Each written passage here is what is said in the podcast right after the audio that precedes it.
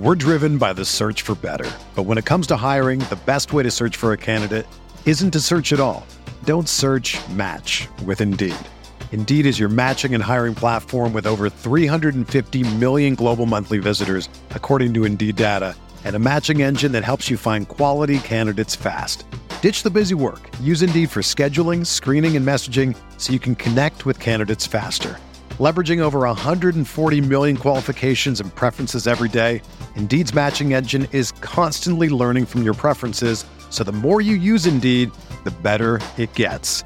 Join more than 3.5 million businesses worldwide that use Indeed to hire great talent fast. And listeners of this show will get a $75 sponsored job credit to get your jobs more visibility at Indeed.com slash BlueWire. Just go to Indeed.com slash BlueWire right now and support our show by saying that you heard about Indeed on this podcast. That's Indeed.com slash BlueWire. Terms and conditions apply. Need to hire? You need Indeed. This podcast is sponsored by Liquid Death. Are you thirsty? Parched? Do you like dark and eerie, sinister names for your beverages? Then you'll love Liquid Death. Go to liquiddeath.com, use the promo code Big Blue. Blue Wire. Welcome back. This is the Big Blue Banter, New York Giants football podcast. I'm Dan Schneider, joined as always by co-host Nick Falato. I think every other single time that I intro Nick in since we started the YouTube page, during that intro, he smiled, but this time, obviously, there was no smile. Um, I don't think anyone would be surprised to hear that. Then just he just cracked a laugh there, but I don't think anyone would be surprised to hear that. This was a dark day for Giants. I thought. Look, I went over to watch this game with my pops and my mom. We were excited. Here's the thing: I think we all are are well aware, looking at these two rosters going into this game, the state of the Giants, given their injuries, how this roster looked even before the injuries compared to the Eagles.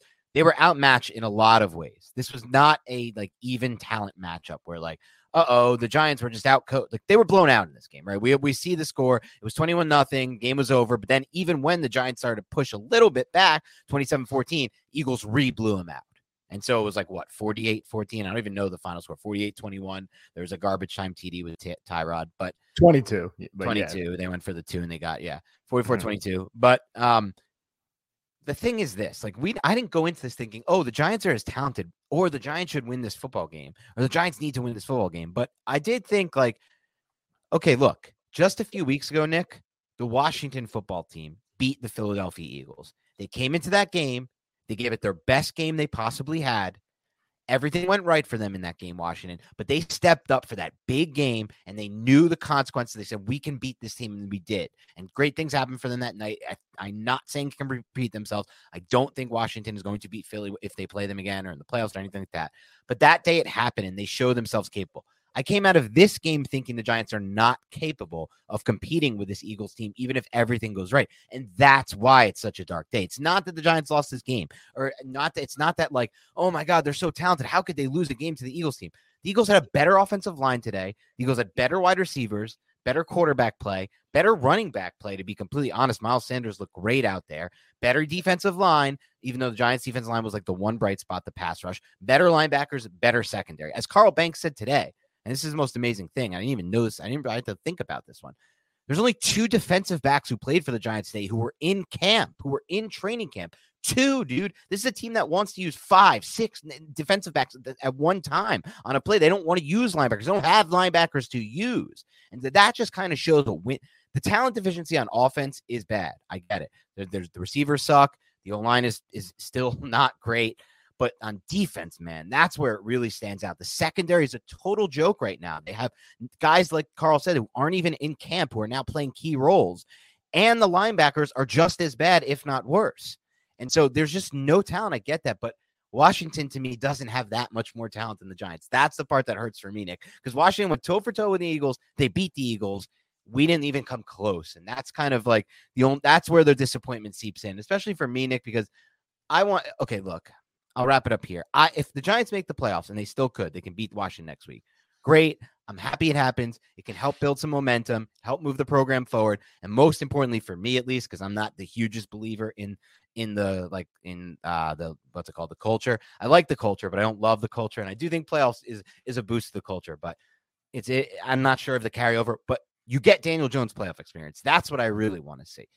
But at the same time, dude, I wanted to go into the playoffs thinking if we're on our best game, we can beat the Eagles, we can beat the Niners, we can beat the Vikings, all those teams. I don't want it to be we can beat the Washington football team to get into the playoffs, but then when we face a team right away, we get blown out or we have a game like we had today. Because that to me is not worth that much ultimately. I know to some people it's worth a lot. And I and I respect that and I appreciate it and I'll be happy too but I always want more. I want them to be like I in the beginning of the season, Nick, when we were seven and one or six and whatever it was, I felt like I didn't want to say it, but I did kind of feel like, eh, you know what? I see some things that make me be like, on a good day, we can beat the Eagles. On a good day, we can beat blah, blah, blah. I mean, I never really felt it with Mahomes and Allen. That's a whole different breed for me. But the Eagles, the Niners, those types of teams. But today, it just didn't look like that at all, unfortunately. No, not at all. And dude, going back to when the Giants were six and one, even against Jacksonville, we really saw the chinks in the armor, right? Like we we started to see, wow, teams are really catching on to running outside against us. And these linebackers cannot stop any sort of counter, any sort of power gap. And look at this game. How many yards did the Eagles end up rushing for? They rushed for 253 yards, wow. 144 by Miles Sanders. And honestly, a lot of it was in the second half. I felt like some of it was in garbage time. The sure. Giants weren't horrendous in the first half, kind of stopping the run, but they couldn't get anything going on offense, right? And the biggest turning point in this game was three plays that weren't consecutive, but were consecutive if you're just looking at one side of the football. It was the touchdown pass on the fourth and seven by Jalen Hurts to Devonta Smith, where Julian Love just misjudged it, as he said after the game. He misplayed right. the ball. That happens. It's uncharacteristic of Julian Love to to make that type of mistake. So I'm willing to overlook that, right? But then Jamie Gillan after the Giants have to punt because the Giants offense can't really do anything right now. Jamie Gillan has that drop punt, takes the penalty. The very next play, Jalen Hurts comes back, throws a 33 yard touchdown to AJ Brown and the Giants are down 21 nothing like that. And at that point, we're like, holy crap, the Eagles opened up this game with a 14 play, 84 yard drive that was capped off by that Miles Sanders touchdown. The Giants, on their first two drives, actually had a solid play to start the drive. They had that 13 yard rush by Gary Brightwell. Great blocking to the play side. Andrew Thomas took the linebacker. And a really decisive cut by Brightwell. A great run by Gary Brightwell right there. But then what happens? They bog down. They can't do anything. Their entire passing attack is centralized around their rushing attack, and their rushing attack is wildly inefficient right now. Right. So, what is this football team going to do? No one wants to back up into the playoffs, Dan. No one wants to do that. The Giants are doing this. They were six and one at one point. And they lost to Seattle, went into a bye week. We're like, yeah, we lost to Seattle. Whatever. We got Houston, we got Detroit coming up, and everything has just been terrible since that point. Yeah, and they even then after Houston, they were seven and two. It felt really impossible not to make the playoffs. And you know, I think one thing that you brought up that really stands out to me right now, I feel like the Giants have a bit of an identity crisis because I understand this idea. Like you look at your team, you look at and you're Brian Daboll and you're Mike Kafka, like when we were six and one, we were six and one because of Saquon Barkley. That's true. They were six and one because of Saquon Barkley, but the NFL is a league that adjusts. The NFL is a league that watches film and does things differently and starts to have more of a sample size they can use against you. And so they were able to take away a lot of why the Giants were a Saquon Barkley team. Because what you said is true. The Giants are trying to be a team right now, at least on the offensive side of the ball. The defense is a whole other issue. The defense to me is just purely a lack of talent. That secondary is not good. Like we can praise Nick McCloud on tape. He looked pretty good but I, I, he's a nice guy that we could like have for a, a CB4, CB5. You can't have those types of guys out there for every snap, though. Even Fabian Moreau, who was great earlier in the year, great, but not really great. It's not like Darius Slay great, right? It's not like Patrick Surtain great. It's like great for what it is the thing about Fabian Moreau too, and when he came in, we're like, yeah, man, he's playing really well. But like, I think we even mentioned on past podcasts, like usually these types of guys who are journeymen, they're journeymen for a reason. It right. ends up catching up to you. And this is the second consecutive game by Fabian Moreau that it was an issue on tape where you could see him getting beat. You could see him physically holding. Like those weren't bogus penalty calls. No, those are real penalties. Yeah, you can't do that against a guy like AJ Brown. He's physically outmatched. There's a reason why he's been available so much throughout his career. Yeah, exactly. And he has had times out through his career, by the way, where he's had bad patches where he's given up a ton of yards and big plays. So the defense to me, it's a simple story in my mind. I think Wink, I, if anyone's turned the page on Wink, you'll be very disappointed or you'll be very excited next year when things turn around. If the Giants are, I mean, still only one offseason, still just one free agency and one draft, but hopefully he can find some defensive pieces. I know everybody's like, go receiver, go offensive line. That's all you can do. Well, they got to do something about linebacker. And honestly, they got to do something about the secondary because if this is what it looks like when some injuries hit, it's unacceptable. You cannot have this type of, as Carl Banks said, two guys, man. How insane is that? There's only two guys left playing today who are in training camp. Like, what the F is that? That's insanity right there, is what that is. It's crazy. Think about the conversation, Dan, that we had so many times on this podcast. It's like, wow, if an injury happens to Aaron Robinson or Dory Jackson, we're screwed. Both of those guys have been out for several weeks now. Yeah. And the crappiest part about Dory Jackson, that was very preventable, which is the biggest oversight by Brian Daboll and Xavier McKinney, too. Huge injury to this team a preventable injury, just a dumb mistake by a team captain on vacation. And now look at the Giants. They're they're watching their playoff chances slip through their fingers. And now they have a Sunday night football game where the Giants historically, at least recently, suck in prime time. And they got to play a Washington team that they can beat. They can beat Washington. But right now, they are completely backpedaling. And even though both of these teams, they tied last time Washington played, they tied the Giants. Giants just lost to Philly, but they tied Washington the week prior. It felt like a loss for the Giants. So, so much rides on this upcoming game on Sunday Night Football. Yeah, without a doubt. And so, sorry, I didn't mean to to, to diverge there, but the defense to me, it's understandable. I like can see the picture. I understand what's going on there. I know what's problem. The offense to me, it's I can still see it, but to me, they're potentially it's it's potentially there's potentially fixed because like I understand where they're at as a brain trust right now, Daboll and Kafka. They're like, I look, yes, we we understand you guys want us to try something different, but if you want us to, we have this offensive line we don't trust. We have this quarterback who who's playing well with with the system we gave him. Like Daniel Jones played great this year and made a lot of progress, but a lot of that progress was with what? When he rolls to his right, he was more patient, right? When he when he see, doesn't see what he likes right away, instead of locking onto a read, which was the old thing he used to do, sit, sit, sit in the pocket, look, he takes the B gap right away and he runs. Those are all good things, but those are not part of anything that they can rely on if you're going to try to like change it over to it to be a pass first offense. So the identity right now is to be a run first team through Barkley, but their running game sucks because they can't block. So you have to at some point change it up. And they started to a little bit this game. You saw a little bit early with like the slant flat combo on the second play of the game for a big play. Even on some other drives, start, started to see them go to the gun, started to see them move the ball a little bit through the air. Isaiah Hodgins, I thought looked great against. They, I am a big fan of his. I think he is a good player and someone I'm very happy they have on their roster. That's the type of player I like. But they're in a tough spot because they don't trust this offensive line. And you see it, man. Like they try to, um, when they start to go a little pass heavy, what happens? Immediately a sack. Though I will say this some of the sacks, the early sack they had in that game, were from under center. That's the thing. I still think Daniel Jones has proven in the past, in his time with Pat Shurmur at least, and his time at Duke, that he can operate quick game out of the gun. That's what he did at Duke. He was not an under center cornerback. He was a gun quarterback. He was mm-hmm. a gun quarterback for a lot of the time with Shurmur. There was not a lot of under center stuff there. Put him back in the gun. I understand you don't like the pass pro, but I'm at the point, Nick, where this is not working. Saquon Barkley's not playing well anymore. Because that's the thing I'll say. Like, you ha- when you see Gary Brightwell come in and hit that hole like that, dude, I don't know, man. I don't know if Saquon Barkley, if you had Saquon Barkley in that exact play, I'm not positive that Saquon Barkley gets that exact gain and, and is as decisive and hits it. And that's not just to knock him. He's had some decisive runs this year, but it just felt like a little bit different with Brightwell in there. I can't explain it. And so that's not going to be the case. Like Barkley is your offense. It's not like they're moving in Brightwell and they shouldn't.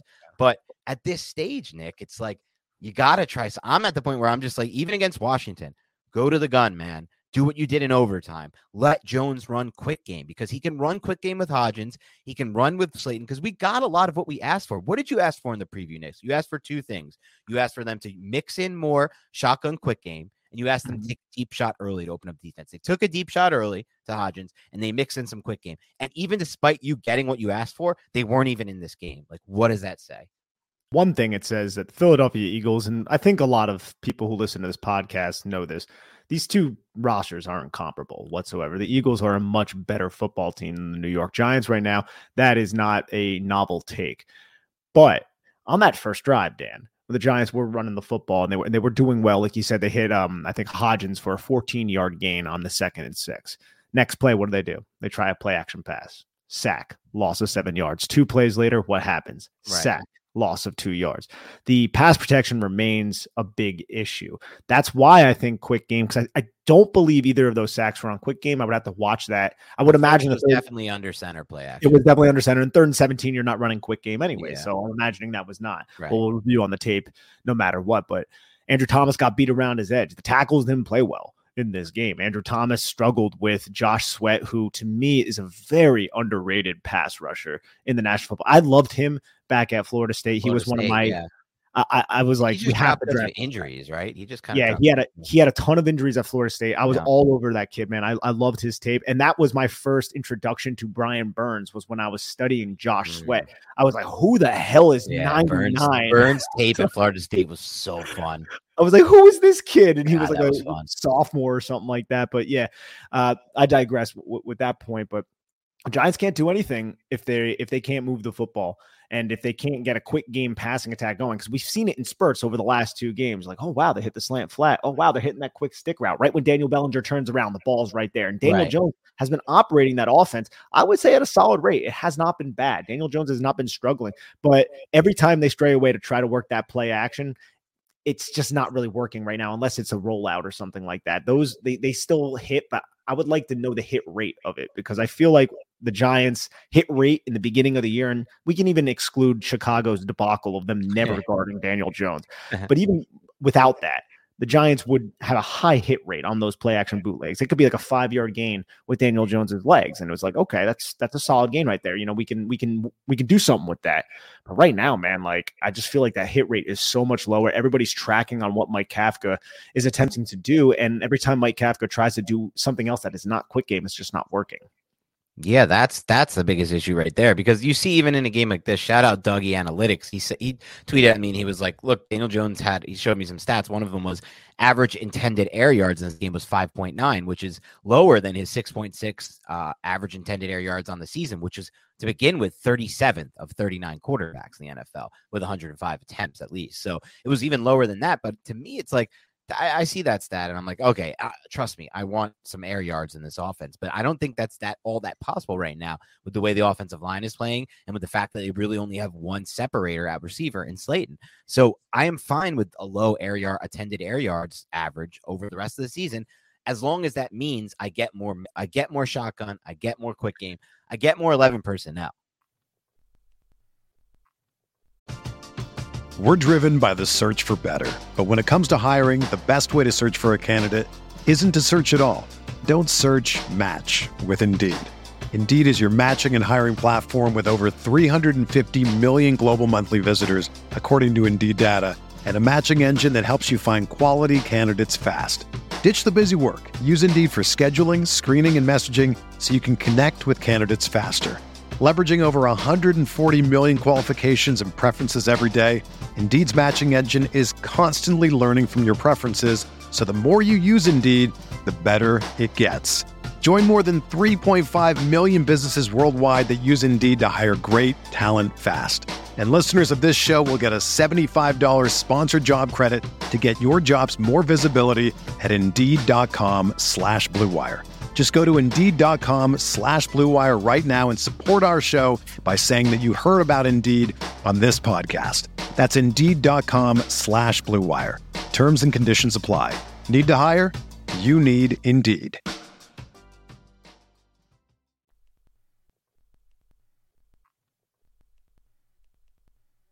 Everyone appreciates a thirst quenching beverage that looks like a beer can, but it's actually mountain spring water, and that look of a beer can may give other people the perception that you're cooler than you actually are. But this product I'm referring to is obviously Liquid Death. It's refreshing, it has multiple flavors, and it will help kill, probably brutally, plastic pollution. I've tried Liquid Death and it is thirst quenching when I'm parched. It hydrates me. So give it a try. And if you would like to do that, go get Liquid Death at your local Whole Foods Market, Target, and Stop and Shop stores or Find a Liquid Death retailer near you with their store locator tool at liquiddeath.com slash big blue. That's liquiddeath.com slash big blue. Ready to win money and boost your odds? WynnBET is now live in Arizona, Colorado, Indiana, Louisiana, Michigan, New Jersey, New York, Tennessee, and Virginia. We're bringing the excitement of Wynn Las Vegas to online sports betting and casino play. Exclusive rewards are right at your fingertips with Wynn Rewards on WynnBET. Get in on all your favorite teams, players, and sports from the NFL, MLB, NBA, NHL, golf, MMA, WNBA, college football, and more. Great promos, odds, and payouts are happening right now at WynnBET. From boosted same game parlays to live in game odds on every major sports, WynnBET has what you need to win. Ready to play? Sign up today to receive a special offer. Bet $100, win $100. Download Bet Win. Download the WynnBET app now or visit WYNNBet.com to start winning. Be on the lookout for the WynnBET Win Hour each Thursday from 5 to 6 p.m. Eastern Time. During WynnBET Win Hour, marquee games of the week will have better odds on WynnBET, giving you a larger payout opportunity. Offer subject to change. Terms and conditions at wynnbet.com. Must be 21 or older and present in the state where play through WynnBET is available. If you or someone you know has a gambling problem, please call 1 800 522 4700. Let's just call a spade a spade at this point. If the Giants can't fix this run game, they're screwed. Like they need to fix this run game. They don't have enough in their arsenal to successfully pass the football. Yeah, you can operate quick game and you can and you can get, you know, 6 yards, 4 yards, 5 yards, and that's good, all well and good. It's going to catch up to you eventually. You need yeah. to be able to We saw it with Jason Garrett. You're right. You're 100% yeah. right, Nick. exactly. Even if I want say right now, I want that more. I want this. I want to see them do it like you said, there is no there's no seal, long-term ceiling to that because it's just Jason Garrett's system all over again. And we know the limitations with that. So that's not even something that can work, which is a big problem in its own self. Um, speaking more on the offense before we get to some of the other topics, I thought this was a really interesting stat. Gary Brightwell today had his third run of 10 plus yards that equals the exact same amount that Saquon Barkley's had since the bye week. And we obviously all know Brightwell's had like a tenth or a fifteenth of the carries. Barkley's yard per a- yards per carry average has dipped consecutively in every single week, or not in every single week. It's been under the average mark that it was from the first half of the season every week since the bye week, starting with Houston, dipping insanely low against the Lions, then below that average against the Cowboys, below against Washington, below against the Eagles. I haven't seen him. Uh, I don't know what it is going on with Barkley. I know he's injured and he's playing through an injury, but has your I mean, we we never really gave any kind of definitive opinion on this one way or another, but what do you think is going on with the Saquon Barkley situation? And does this change your opinion at all what to do when the offseason comes? Like, I don't think the Giants should make Saquon Barkley the highest paid running back in the league.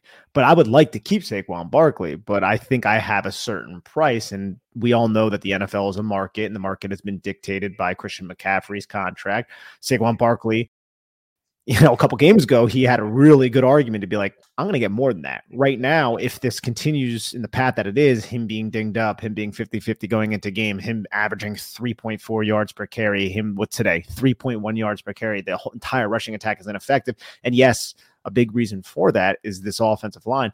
But can he really justify getting the biggest contract with that? But again, it's a market. Some other team might be willing to pay that. And if that's the case, I think the Giants should let him go but I'm not opposed to bringing him back on something that is a little bit more conservative than Christian McCaffrey's contract. So I think that's kind of where I am, but that's where I was even when he was balling out of his mind. It was just a little bit more unrealistic at that point.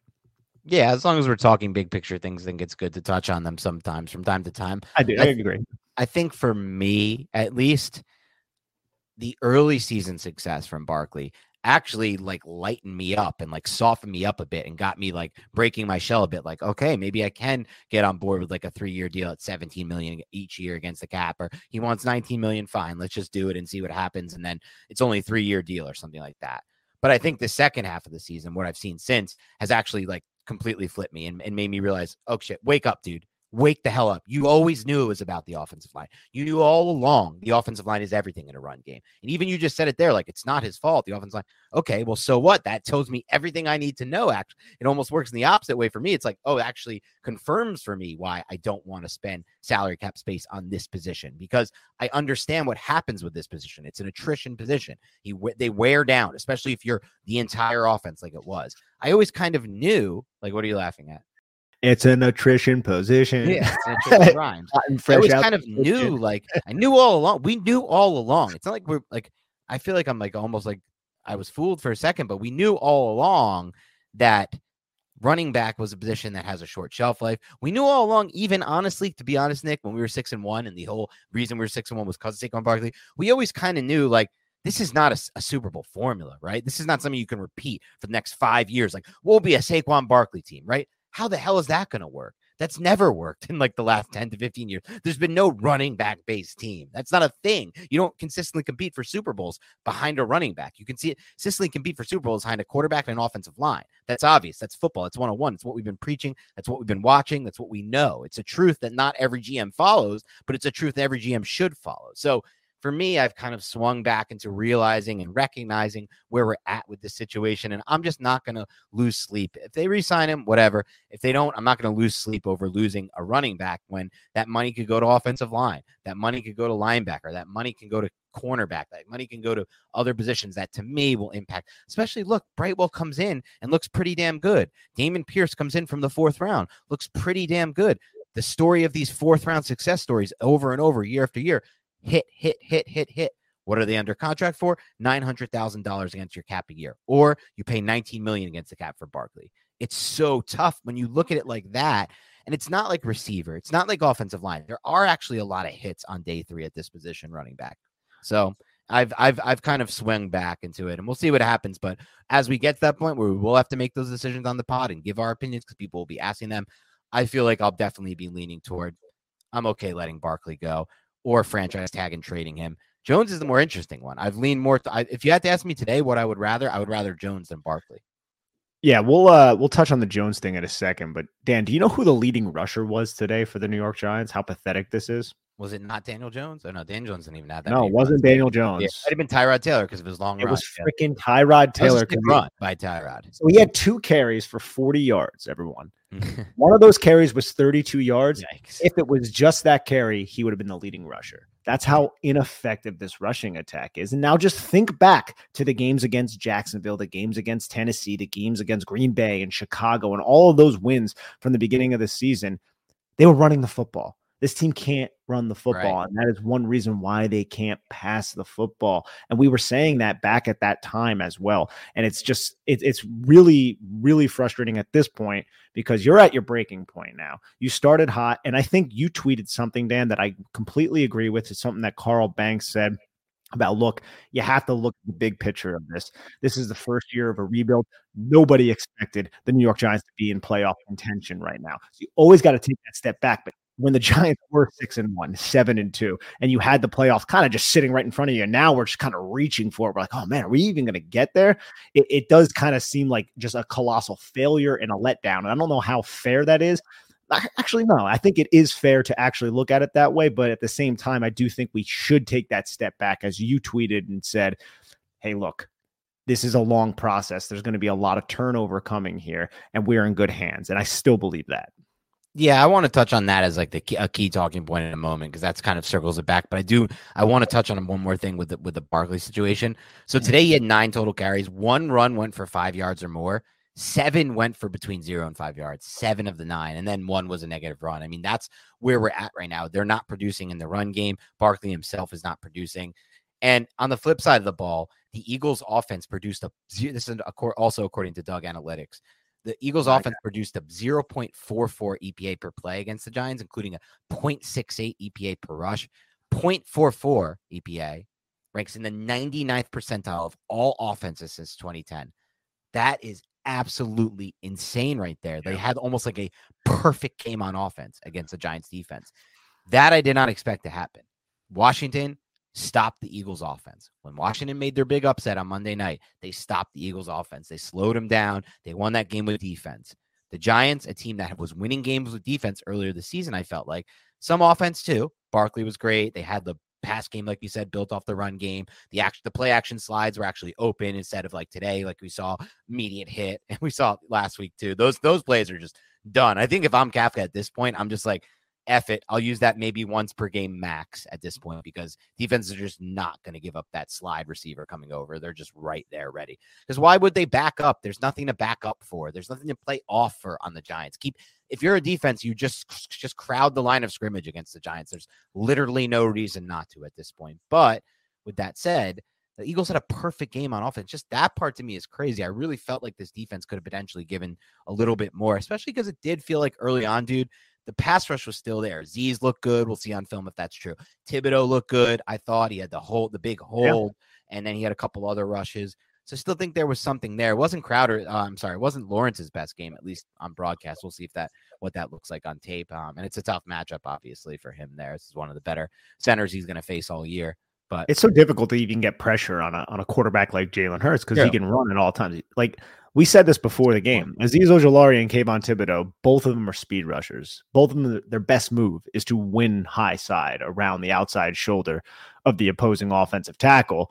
But when you do that, you lose contain. And I felt like Azeez Ojulari and Kayvon Thibodeaux were able to do enough while not also losing contain a ton in this game. I didn't feel like Jalen Hurts had a bunch of scrambling plays off of broken containment. It was some designed runs that the Eagles just blocked up really well up front. Yeah, they did block it up really well up front. They're a really good team, man. The talent level was obviously there. But let's transition to what you just mentioned before, the thing that you said that I was talking about after seeing a Carl Banks tweet. It is really important to see the forest through the trees, I always feel like, and that's taking that 30,000 foot view. Right now, things are bleak. Like the Giants started six and one. They may somehow miss the playoffs now. That's and they were seven and two at one point. That sucks. And they gave us hope at the beginning. But overall, here's what they came in to work with. This wasn't the same as Jerry as Dave Gettleman taking over Jerry Reese. Why was it not the same? Because immediately when Dave Gettleman took over, he had a shit ton of cap space and he spent it. He spent it like a madman. He took Nate Solder and gave him the, one of the biggest con. I think it was at the time the biggest contract ever for an offside. He signed yeah. Patrick Omameh, who was a nobody. He saw two games of his tape that he liked and he said, I'll give you a, like a multi-million dollar deal through three years. Omameh was so bad he had to cut him in his first season with the Giants, take on the dead cap hit. Omameh had one more stint with the Jaguars out of the NFL. He also had one more big signing that I'm forgetting. I think it was traded for Ogletree and then re-signed Ogletree after trading for him. Another guy who's out of the NFL and was a horrific. Decision. Those were some of like just truly horrific personnel evaluations right there by somebody Solder Omameh and, and Ogletree and Jonathan Stewart was signed that offseason. Just four horrific evaluations. He's almost a friend of the podcast. He's been on once. No, Jonathan Stewart is a friend of the podcast. Forgot about. Well, no, no, no. In order to be a friend of the podcast, you got to be on twice. Well, I, now, Anthony, I hope he's not listening. Because that was not. Of course nice not. But Anthony Armstrong, if Anthony Armstrong comes on this week, he's a friend of the podcast. All right. Jonathan Stewart's just an acquaintance. Okay. He's only been on one time. Fair enough. I, I respect it, but and no, there's no disrespect to him. He's just he was older in his career. We all know what happened there.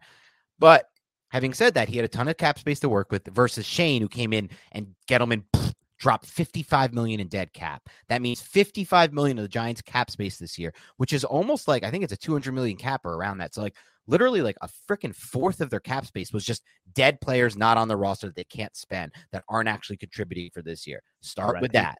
Right. And then you also have the inherited roster, which has like a Kadarius Toney, which you can get nothing out of, a 2019 first round pick on Baker, which you're getting nothing out of and so on and so forth. So to even get to the point where you're competing for the playoffs this year, to me is progress. To me is looking good, especially when you when you take in what's left on the defense right now. Just we knew it wasn't that talented going into the season. It really had no margin for error on the injury front, and it got really injured. So I think it is really important to just kind of think of it from that and understand this is just year one of Schoen's rebuild. Now, I would personally think hopefully he does a little bit better in the offseason. Glowinski is looking like a massive bust signing. And I looked up some of the other free agent guards, Nick, and all of them are playing better than Glowinski is. That sucks. So that's something just to think about because he was not somebody we wanted, by the way. When we were doing our free agent previews, we did not mention Glowinski. We had Daniels who we like, we had other guys that we like. And then they signed Glowinski and we're like, all right, let's take a look into this guy. It's basically how we approach it, if we're going to be honest. And we looked into him, we're like, he has some good run blocking with the Colts, with Nelson on the other side and a good center, Ryan Kelly. Like he had some good run blocking. It like also had Fisher, Nelson, Braden Smith, and um, Kelly on his offense. Like he was the fifth kind of wheel in that. And Yeah. now we're seeing when you put him on an offensive line like ours that really only has one stud in Andrew Thomas, well, he can't really compete and he looks awful and things like that. So He had a bad run blocking rep in this one too, and it sucked. Yeah, it was a kick out block on a power gap concept where he was kicking out the end man on the line of scrimmage. He just this is something he does, man. He has such a soft shoulder. The the end man on the line of scrimmage ran right through his outside shoulder and blew the play up. Backside pursuit defender. They both rallied and tackled Saquon Barkley. But if he executed that block and kicked that guy out, Saquon Barkley would have three blockers in space with like a safety and a linebacker. It, it was it was beautiful looking if that block was executed, and if Saquon Barkley could have outran the backside pursuit Mhm. defender, which I'm gonna, just going to imagine that he could have. So Mark Glowinski has been been devastating so far in Yeah. the last, I would say, since the bye week. Really, I mean, he struggled a little bit in Seattle. I think he surrendered. I think his second sack of the season. I think he had a sack against Carolina, had a sack against Seattle, and then since then, it's been it's been really bad for Mark Glowinski. It's just uh, is Bredeson going to be healthy enough to come back? yeah, right. That's play? the problem. You know, like They don't really have much else to work with right now. And also when it comes to like the signing originally anyway in the offseason, it's like he didn't have that was part of my point. He didn't have much cap space to work with. He didn't really have an opportunity to get a James Daniel. Like he, those guys were a little priced out of his range. if we look back, right? Do you remember the conversation after the 2020 season? What we needed to do for Daniel Jones, right? It was Right. we need to get him playmakers. He's throwing the football to Damion Ratley. We can't have that. We used to say that all the time on this podcast, and we were correct. Dave Gettleman's playmakers that he brought in, and I'm not sitting here just to shoot on Dave Gettleman. This is just the reality of the situation. Signed Kenny Golladay. We see how that's transpired. Drafted Kadarius Toney, not even on the team. The guys that were brought in to rectify the situation that plagued Daniel Jones early in his career aren't contributing anything right, Right. now. And it was a first round pick and a 70 plus million dollar contract. You That don't is see that often. Insane. No, yeah, yeah, that is it's very so- rare to have that those kinds of misses, obviously, and and that's kind of goes to Carl's point and my point and your point. Like we can sit here and criticize them for looking pathetic and awful and out of the and not even like in the game against the Eagles, but when you just think about all of the things that played into this, you go for you you spend two major assets on these playmakers mm-hmm. and they're not even playing for you at this point, right? You have Xavier McKinney, your leader, your defense, he's not even playing for you. Dory Jackson, you spent a major free agent contract on last offseason.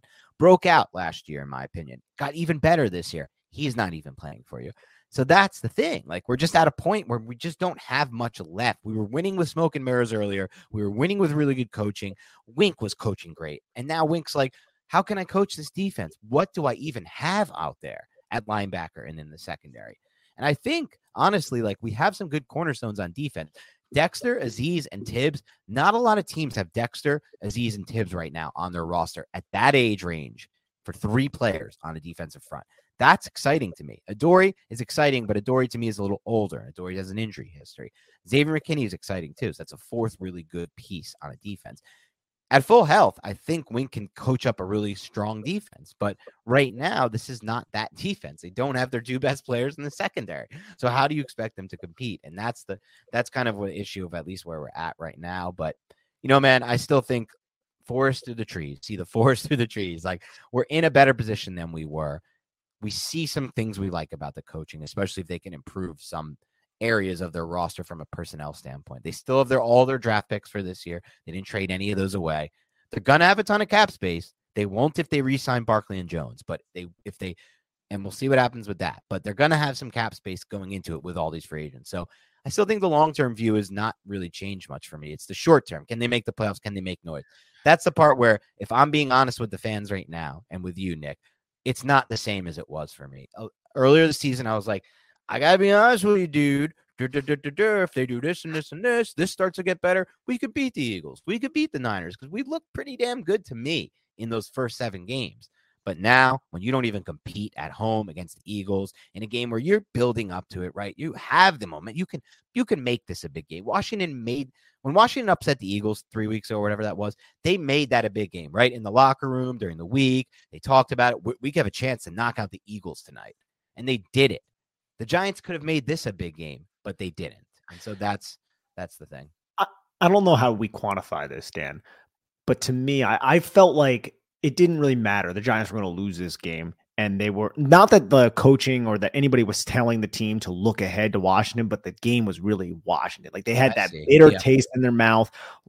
Basically losing, even though it was a tie against Washington. They had that game in their hands so many different times. They shot themselves in the foot, ends up being a tie. They go on a bye week, and now the Giants are fed to the Philadelphia Eagles, who apparently, you know, just chewed up the New York Giants 48 to 22. Like, what the heck are they going to do? And now you have this Sunday night football game against Washington that it's it's not a win and get in situation. We're a little bit premature for that. But if the Giants lose that, I don't think the Giants make the playoffs.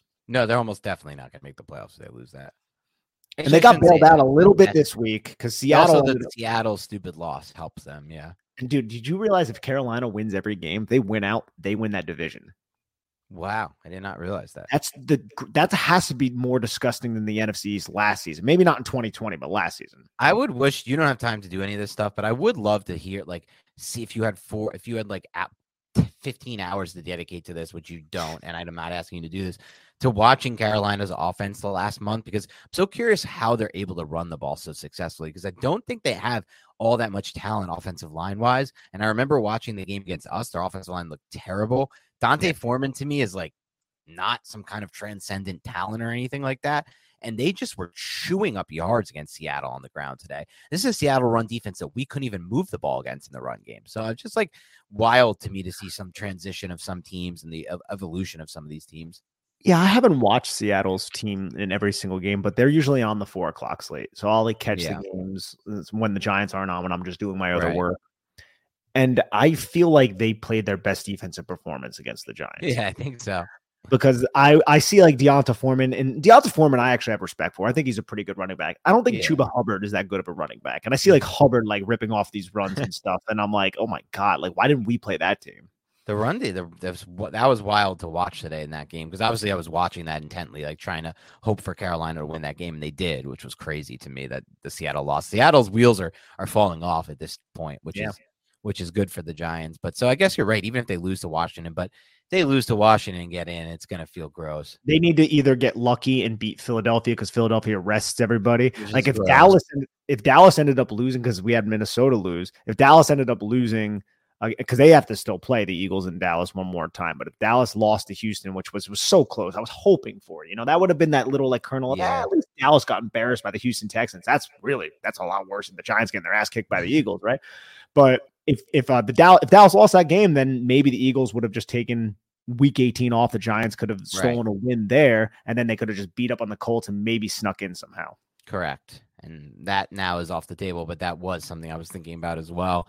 Um, yeah, we'll, we'll see what happens. I mean, look, there's still football left. I almost feel like Minnesota is like the Fugazi team left on the Giants schedule. I think the Giants, if the Giants were like up to what was it, Fugazi? I mean, no, no. I, I, I just love when you. I, I just love how much you want to be Italian. I think it's awesome, bro. I'm almost gonna just honor you with the paisan. You know, you're a paisan, my friend. I actually think of transit. I'll transition that soon though, because I told you about. I don't know if I said this on the podcast before, but my brother did a 23andMe, and then we found out, which is amazing. We never knew this, but we found out that my dad, who was who was adopted, and we didn't know, and so we didn't really know the background he's 50% Greek. So I'm actually 20 a full 25% Greek. You love it. One yeah. of like the best revelations I've had in the last 10 years. But um but that's your brother. I hear that yours can be different than your brother's. I, I don't think that's true, but I would be devastated. I mean, I don't either, but I've I've heard of siblings that have done it before, and other those, and those siblings, have had those different... siblings have moms who are fucking the milkman. possibly, possibly. I might have to edit that out now. Thank you for making work for me. no, let that in. That was that. We're gonna see. We're gonna leave that one in. We can take one curse every once in a while on the show. But anyway, let's wrap this thing up. It's going a little off the rails now.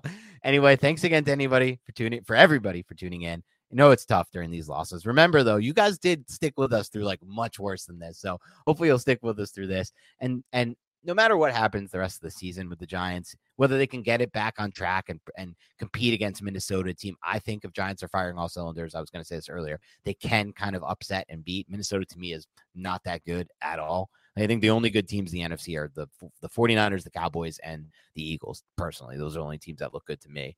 Niners, I mean the Vikings, like maybe they win some games, uh, win a game because they, they have such a home field advantage, but I don't like that team at all. But anyway, regardless of what happens rest of season, we still have the off season. We still have the the roster building, and we'll be we'll be with you guys through all of that. We're excited to see how this thing plays out. But for now, that's all we have.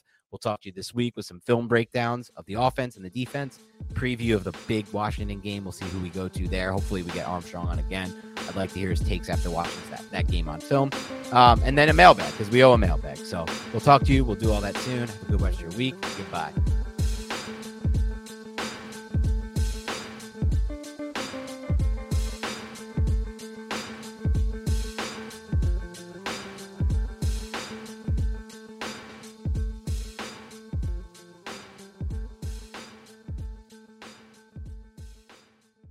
Everyone is talking about magnesium. It's all you hear about. But why? What do we know about magnesium? Well, magnesium is the number one mineral that 75% of Americans are deficient in. If you are a woman over 35, magnesium will help you rediscover balance, energy, and vitality. Magnesium supports more than 300 enzymatic reactions in your body, including those involved in hormonal balance. From functional medicine doctors to mental well being and female hormone experts, we all know that magnesium is the one mineral to improve all aspects of well being and health. But which one? Magnesium Breakthrough from Bioptimizers, the trusted choice recommended by leading experts with seven best absorbed forms of magnesium to ensure your body receives the support it needs for overall well being. Go to bioptimizers.com slash balance today and use code BALANCE10 for 10% off. Support your journey to wellness at B-I-O-P-T-I-M-I-Z-E-R-S dot com forward slash balance.